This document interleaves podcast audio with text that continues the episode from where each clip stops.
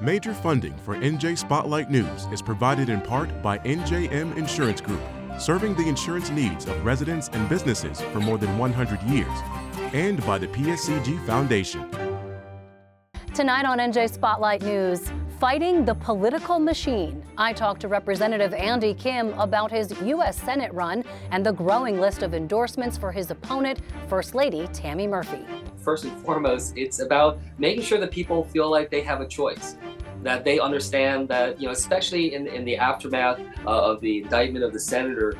Plus, a four day ceasefire. Israel agrees to a pause in the war against Hamas in exchange for the release of hostages and prisoners. The question is what happens afterwards? Will Israel go back towards bombing Gaza, Gaza again uh, and do more operations in southern Gaza? Also, under fire, the Clark mayor at the center of a racism scandal, now accused of corruption and abusing power. His police chief also facing new scrutiny. This certainly brings into the open a lot of the uh, ugly stuff that was going on behind closed doors, and you know, hopefully the town can move on from there. And on the move, millions head out on the busiest travel day of the year after severe weather moves through New Jersey. Airlines for America uh, expects nearly 30 million people to be flying during the Thanksgiving period. And on the airline side, that is expected to be a record. NJ Spotlight News begins right now.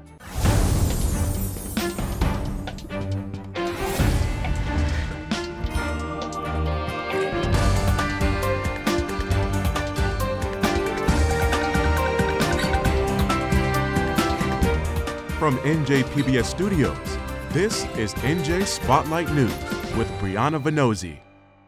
Good evening, and thanks for joining us this Wednesday night. I'm Briana Vannozzi.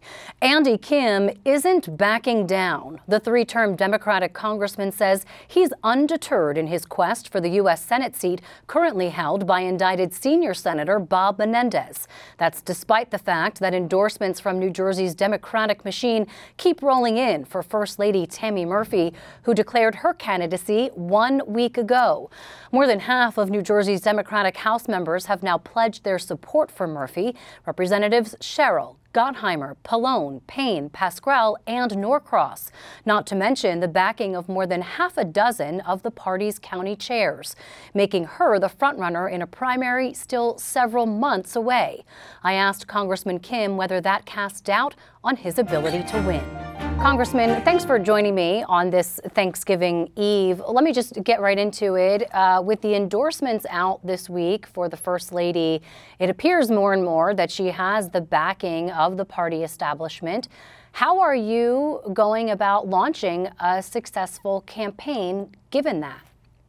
Yeah, well, thanks again for having me. I mean, and look, I, I will say, I, think it's very clear that we're running two very different campaigns. You know, uh, for me, when I launched my campaign, it was with the grassroots. We had over 300 people, um, you know, people who are fired up and excited about where things are going. That's where I'm putting my focus is engaging and listening and, and making sure that their voices are heard. Uh, the first lady taking a different tack, going towards the party leadership and elites. Uh, first, and I just think that's you know th- th- that's what people have to see and see who uh, represents the kind of views that they want to go towards in terms of our Democratic Party as well as our democracy. Uh, I saw on Twitter you put out, um, X rather, you put up a post talking about the fact that you have never and you will never take a, a dime of PAC money. Was mm-hmm. that a jab at your opponent or just in general at how these races tend to go? Well, look, uh, you know, for me, I want people to know uh, what I stand for and what I'm fighting for. So yes, I, you know, I, I don't take corporate PAC money. I've now done around 70 town halls. I'm somebody that's out and engaged. So right now, I'm, I'm working to define myself, get my name out there, um, and I have to say the excitement and the response has been phenomenal ever since. Are you seeking any endorsements from labor groups, uh, other organizations in the state? Yeah, well, look, we're, we're definitely in talks in terms of, of different labor groups and different organizations. So those will proceed. But like I said, you know, right now, first and foremost, it's about making sure that people feel like they have a choice, that they understand that, you know, especially in, in the aftermath uh, of the indictment of the senator, people in the state are very uh, very careful about our democracy and our politics, and, and they are very much on edge. and and they want to make sure that they are in the driver's seat. Let me just shift gears slightly on this deal that's been apparently brokered in the Israel Hamas war. Um, your take on that and the hostage negotiation portion of it. Yeah, thanks, thanks for raising this. I mean, this is a very big development. Uh, it's one that I think about a lot. Uh, I had the chance to meet a, a, number of the families of the hostages taken and uh, just hearing uh, their, their heart wrenching stories. Uh, everyone wants to find a way in which we can get that humanitarian assistance flowing get some of these uh, hostages back, but a lot more of that needs to happen if we can finally uh, be able to bring this violence to an end, get the hostages back, and have the kind of security in that region that the people deserve. You've stopped short of calling for a ceasefire. Do you see yourself at any point um, coming to a place where you would sign on with some of your other colleagues uh, to urge the administration uh, to broker a ceasefire? Well, look, I, I think this example, what just happened, uh, is, is sets a stage for what needs to happen, which is that anything that comes forward in terms of how you try to stop this violence uh, needs to be an agreement. You know, needs to be something that is is brokered and has agreement from parties on all sides. Otherwise, it's not going to be lasting. So whatever needs to happen needs to be lasting and is something that will hopefully lead towards a durable peace. Congressman Andy Kim for us tonight. Congressman, thank you so much. Thanks for having me. There's a breakthrough, at least temporarily, in the Middle East. Israel has agreed to a four day pause in the war with Hamas in exchange for the release of at least 50 out of the 240 hostages taken captive during the militant group's attack on October 7th. According to the Israeli government, the agreement will also see the release of 150 Palestinian prisoners and detainees held in Israeli jails and holds out the potential for an extension. The government said in a statement an extra day of a pause in the assault could be added for each additional 10 hostages released. The deal comes after nearly seven weeks of devastating fighting where Israeli airstrikes in Gaza have killed more than 13,000 Palestinians, mostly women and children, according to the Hamas run health ministry, and left more than thousands more civilians displaced. The deal brings both hope and anxiety to the Israeli families of hostages in Gaza who are now desperately waiting to find out the condition of their loved ones. It's also the result of many complex negotiations mediated by the United States and Qatar. For more on that and what the pause means more broadly for the region, I'm joined by Trita Parsi, an expert on geopolitics in the Middle East and co founder of the Quincy Institute for Responsible Statecraft. Trita Parsi, thank you for coming on the show. Uh, I want to ask you first about what we know in this deal, this breakthrough overnight. Aside from the hostage exchange, do we know how this will be carried out or a timeline, and if it could all unravel at any moment? Well, it certainly could unravel, and unfortunately, there's an inherent problem with all of these different deals, which is that there's no guarantee that the two sides would uphold it in the manner that they have agreed to. But as uh, based on what we know, there's going to be about 50 uh, of the Israeli hostages that will be released, uh, a larger number of Palestinian prisoners that have been held, women and teenagers that will be released as well. This will take place over the course of a few days. The question is, what happens afterwards? Will Israel go back towards bombing Gaza, Gaza again uh, and do more operations in southern Gaza? Or is there an opportunity and is there political will on the Israeli side as well and on Biden's side to actually turn this into a longer ceasefire? Yeah, well, let's go there then. Is there a path here for a broader deal, which is what has increasingly uh, calls for ceasefire. This is not exactly what critics of this war um, wanted, uh, although it is a pause and it will hopefully lead to the exchange of some of these hostages. But is there a path for a broader peace deal here? There is no immediate path for a peace deal. There is definitely a path for a ceasefire, however. And it's very important to note this is what the entire international community, with the exception of a few states and the United States, is calling for. And the reason they're doing this is one, because we know from experience, militarily, you cannot defeat and take out Hamas entirely. It's not going to solve the problem. We have that own experience in Iraq, in Afghanistan, in Yemen, and it's only led to more deaths and more killing and more radicalization.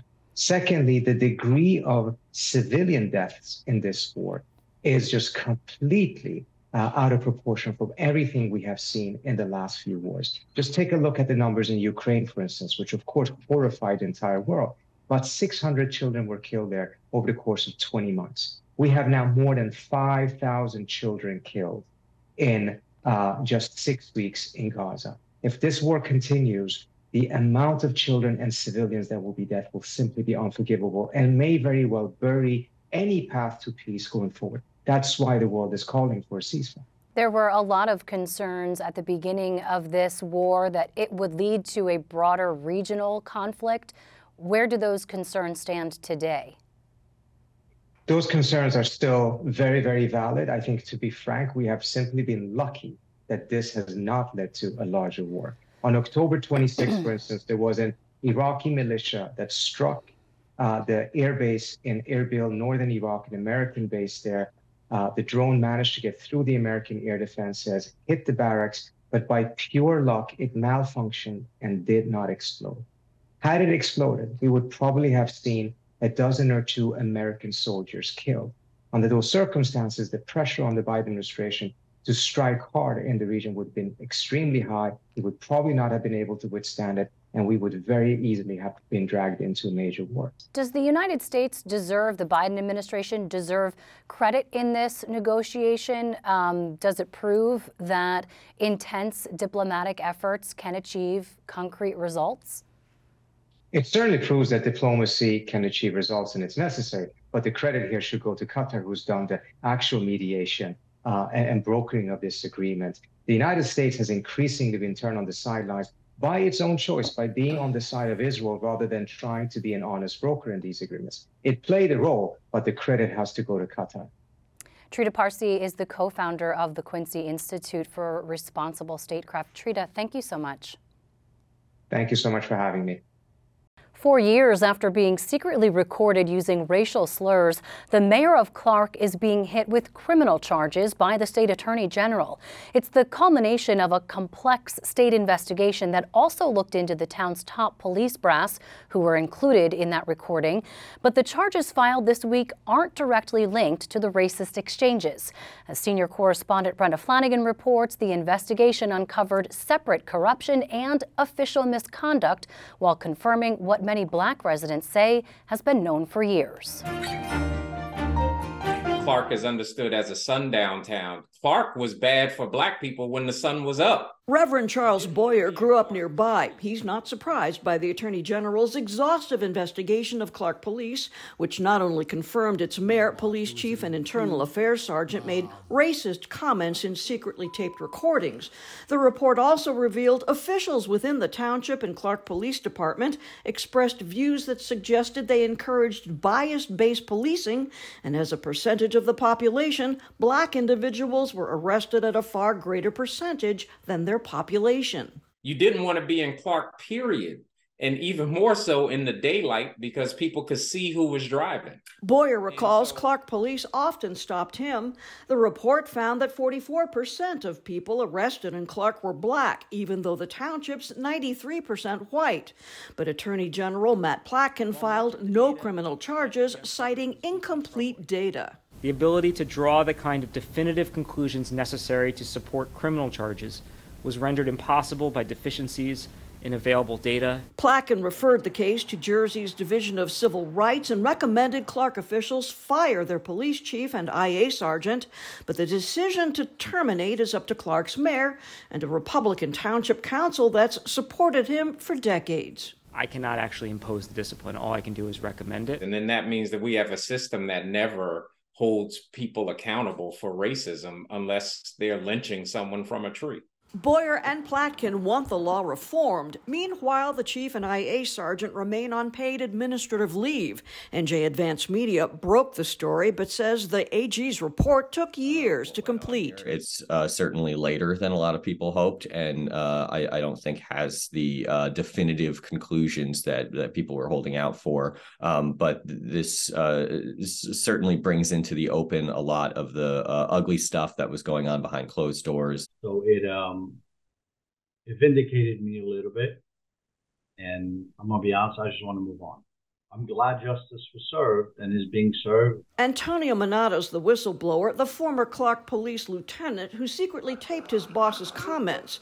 The department literally locked him out, but kept him on the payroll and compensated him $275,000, the AG's report says. I went through hell for the past two to three years. I was forced out of town. I do believe it vindicates my client because it shows he wasn't making this up the crimes going on in Clark on a daily basis, combined with the racism going on on a daily basis, is shocking. Manata also blew the whistle on Mayor Sal Bonaccorso allegedly using township staff to work for his business and fraudulently using an engineer's credentials to illegally remove underground oil tanks. Bonaccorso is now facing criminal charges. His attorney says his client denies each and every allegation contained in the criminal complaint and claims the AG's report besmirches Mayor Bonaccorso, the town, and the police force. The mayor, however, did apologize last last year for his comments. It was wrong. I'm embarrassed and ashamed to have spoken that way about a race of people. The AG was careful to exclude Clark's rank and file cops from criticism. The Union County Prosecutor's Office has run the department since Manata's red flag in 2020. But the report sparked a firestorm of debate here, where some support the mayor for keeping taxes and crime down, but others want the top cops on paid leave fired. That's not a punishment. Being on a paid leave is not a punishment. Letitia Sampson lives in Clark and owns a business here. She welcomed the report. At least there is an effort that's being made towards healing the relationship between the police department and the community members. She's hoping for continued reforms. I'm Brenda Flanagan, NJ Spotlight News. The state announced a new rule on Tuesday requiring all new cars sold in New Jersey to be electric by 2035. It's part of an effort by the Murphy administration to improve air quality and reduce greenhouse gas emissions that have contributed to climate change. But the ban on new gas powered vehicles comes despite objections from industry groups who warn state infrastructure just isn't ready and it'll cause a spike in the cost for buyers. Senior political correspondent David Cruz reports. If you thought Ørsted's pulling out of its offshore wind projects dealt a fatal blow to the Murphy administration's ambitious clean energy future plan, You'd be mistaken, according to environmentalists who are cheering the new guidelines announced this week that will require all new cars sold in the state by 2035 to be zero emission vehicles, or ZEVs, or EVs for short. But not everyone is applauding the measure. This is bad public policy being forced on an industry, uh, and you know, frankly, it's going to start to uh, show in the marketplace as soon as next year. Jim Appleton of the New Jersey Coalition of Automotive Retailers says the new rules, which begin to ramp up in 2027, are going to be a big financial burden on consumers who are not only not ready to pay more for ZEVs, but will also find scant infrastructure to charge them. Manufacturers, in order to manage this mandate, will start uh, managing the allocation of vehicles they send into the state of New Jersey. And consumers will start to see as soon as next year uh, that they don't have the choice or, or the affordability uh, of a new car. First off, environmentalists say don't call it a mandate. Nobody's coming for your gas powered cars. You're just not going to be able to buy a new one in 2035. Suggestions by auto retailers and industry associations that the economics don't work are overblown, says Doug O'Malley of Environment New Jersey. You suddenly will apply and qualify for that $7,500 tax credit as of January 1st. So that's a big deal. This is an addition to the electric vehicle rebate. This is addition to no sales tax uh, that EV, you know, when you buy an EV, you don't have to pay that in the state. This is obviously in addition to those other um, cost and maintenance expenses that you'll be saving. Just uh, yesterday, I believe, I read a report from uh, Bloomberg about how the cost of batteries for EVs is going down dramatically over the next couple of years so that we will achieve a point of affordability and of market equilibrium that will help us to fight climate change and clean up our air quality. We are already a net importer of electricity in the state, so we already can meet our existing needs if this mandate, you know, actually does take effect and, you know, it, it, people start buying EVs in those greater numbers, we don't have enough electricity to supply them. We don't have enough uh, private or public chargers to uh, deal with them. We don't have enough transmission lines or distribution systems in place to be able to handle this. While it's true that chargers are scarce and zero emission vehicles make up less than 10% of the cars on the road in New Jersey, federal law and state incentives will help to change that over the next decade. And the reality is, you know, anyone that who bought cell phones in the year 2000 kind of looked like they had egg on their face in 2011. So, yeah, technically it's not a mandate. And while cell phones are ubiquitous today, it still can cost a lot to buy one. And nobody said stop selling those big clunky cell phones. It just kind of happened, which the business industry says is how the growth of the zero emissions vehicle market should be allowed to work. I'm David Cruz, NJ Spotlight News. In our Spotlight on Business report, path riders may get some relief in the coming years thanks to the Port Authority's new massive budget. Authority commissioners this week approved a $230 million State of Good Repair program that's to fix infrastructure issues with trains and tracks that cause delays. More than half of the money will go toward rehabilitating tracks located in tunnels between Journal Square, Hoboken, and Exchange Place path stations. Another chunk of the money will repair what are known as the trucks. Those are the motorized wheel sets that Path's original rail cars ride on. But commissioners also warned there will be pain for riders in the short term with service interruptions while the work is happening. An outreach campaign is in the works so passengers get early and clear communication about the disruptions. Work is slated to begin in the new year, but don't hold your breath. The goal is to finish somewhere in the 2026, 2027, or 2028 timeline. On Wall Street, stocks nudged higher today heading into the Thanksgiving holiday. Markets will be closed tomorrow. Here's how trading numbers ended the day.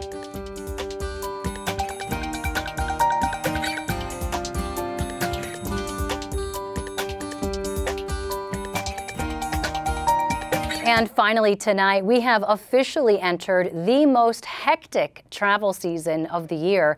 And analysts predict the Thanksgiving period will see record numbers of people hitting the skies and roads to get to their Thanksgiving destinations. AAA expects just under 1.5 million New Jersey residents will be traveling, the majority by road. And thankfully, the impact from the severe storm that moved through our area overnight cleared out today. As Ted Goldberg reports, that made for sunny skies and smooth sailing at Newark Airport. It might be the busiest day of the year at New Jersey's busiest airport as various travelers fly into and out of Newark. I am traveling from New Jersey going to Myrtle Beach, South Carolina. Edison to Oak Ridge, Tennessee. Traveling from Tennessee and traveling to go see the Macy's Thanksgiving Day Parade. Oh, we're super excited and we get to have our family with us and uh, it's going to be a great time. Much of that travel volume is people seeing family on the East Coast or down south. My birthday is around Thanksgiving time, so we always go to my family for Thanksgiving. I'm a graduate student, so I've been up here doing grad school, so going back to visit family. Thanksgiving dinner, yeah, with the usual bowling after dinner and after you've had too much food and can't bowl. All those family get togethers and bowling outings mean a tremendous number of travelers nationwide. Airlines for America uh, expects nearly 30 million people to be flying during the Thanksgiving period. And on the airline side, that is expected to be a record. That includes an estimated 132,000 people in New Jersey, according to AAA. That's actually the highest number that we've seen on record since AAA began tracking these holiday forecasts in the year 2000. That's 3% more people than last year, even as travel has become more unpredictable and sometimes more expensive. Travelers prioritize travel in their budgets. And Thanksgiving is such a special holiday that people will make a point of saving money to either drive to family or friends or take a, a flight to be with the people they want to be with. AAA spokesperson Tracy Noble says you can expect airport lines to remain busy this weekend as folks make their way home after the holiday. get there earlier than you normally would. We know that the TSA lines are going to be extremely long. So when you get there and you're online, make sure that you're getting your documents at the ready. Most travelers I spoke with took that advice. We had about an hour drive this morning, got up about 4 a.m., um, drove for about an hour, hopped on our flight, and it's about a two hour flight over. Did everything go smoothly? Yeah, We fly out of a small airport, and we chose that airport for that exact reason. I actually am surprised here didn't look as crowded, um, which makes me nervous for Sunday. we hit no traffic at all, you know, getting to Asheville to the airport there, and then it, it really it went very smooth. The flight left on time. There wasn't much traffic getting into the airport, and uh, you know some lines here, but kind of what you expect before Thanksgiving. I just got here. Um, it is currently 9:42. And when's your flight? Uh, 11:17 departing. Worried like if I'm gonna get on my flight in time or not. A risky proposition as people pile into Newark, trying to see their loved ones on schedule. At Newark Airport, I'm Ted Goldberg, NJ Spotlight News. That's going to do it for us tonight, but don't forget to download the NJ Spotlight News podcast so you can listen anytime. I'm Briana Vannozzi for the entire NJ Spotlight News team. Thanks for being with us. We'll see you right back here tomorrow for a special edition of NJ Spotlight News. New Jersey Education Association, making public schools great for every child, and RWJ Barnabas Health. Let's be healthy together.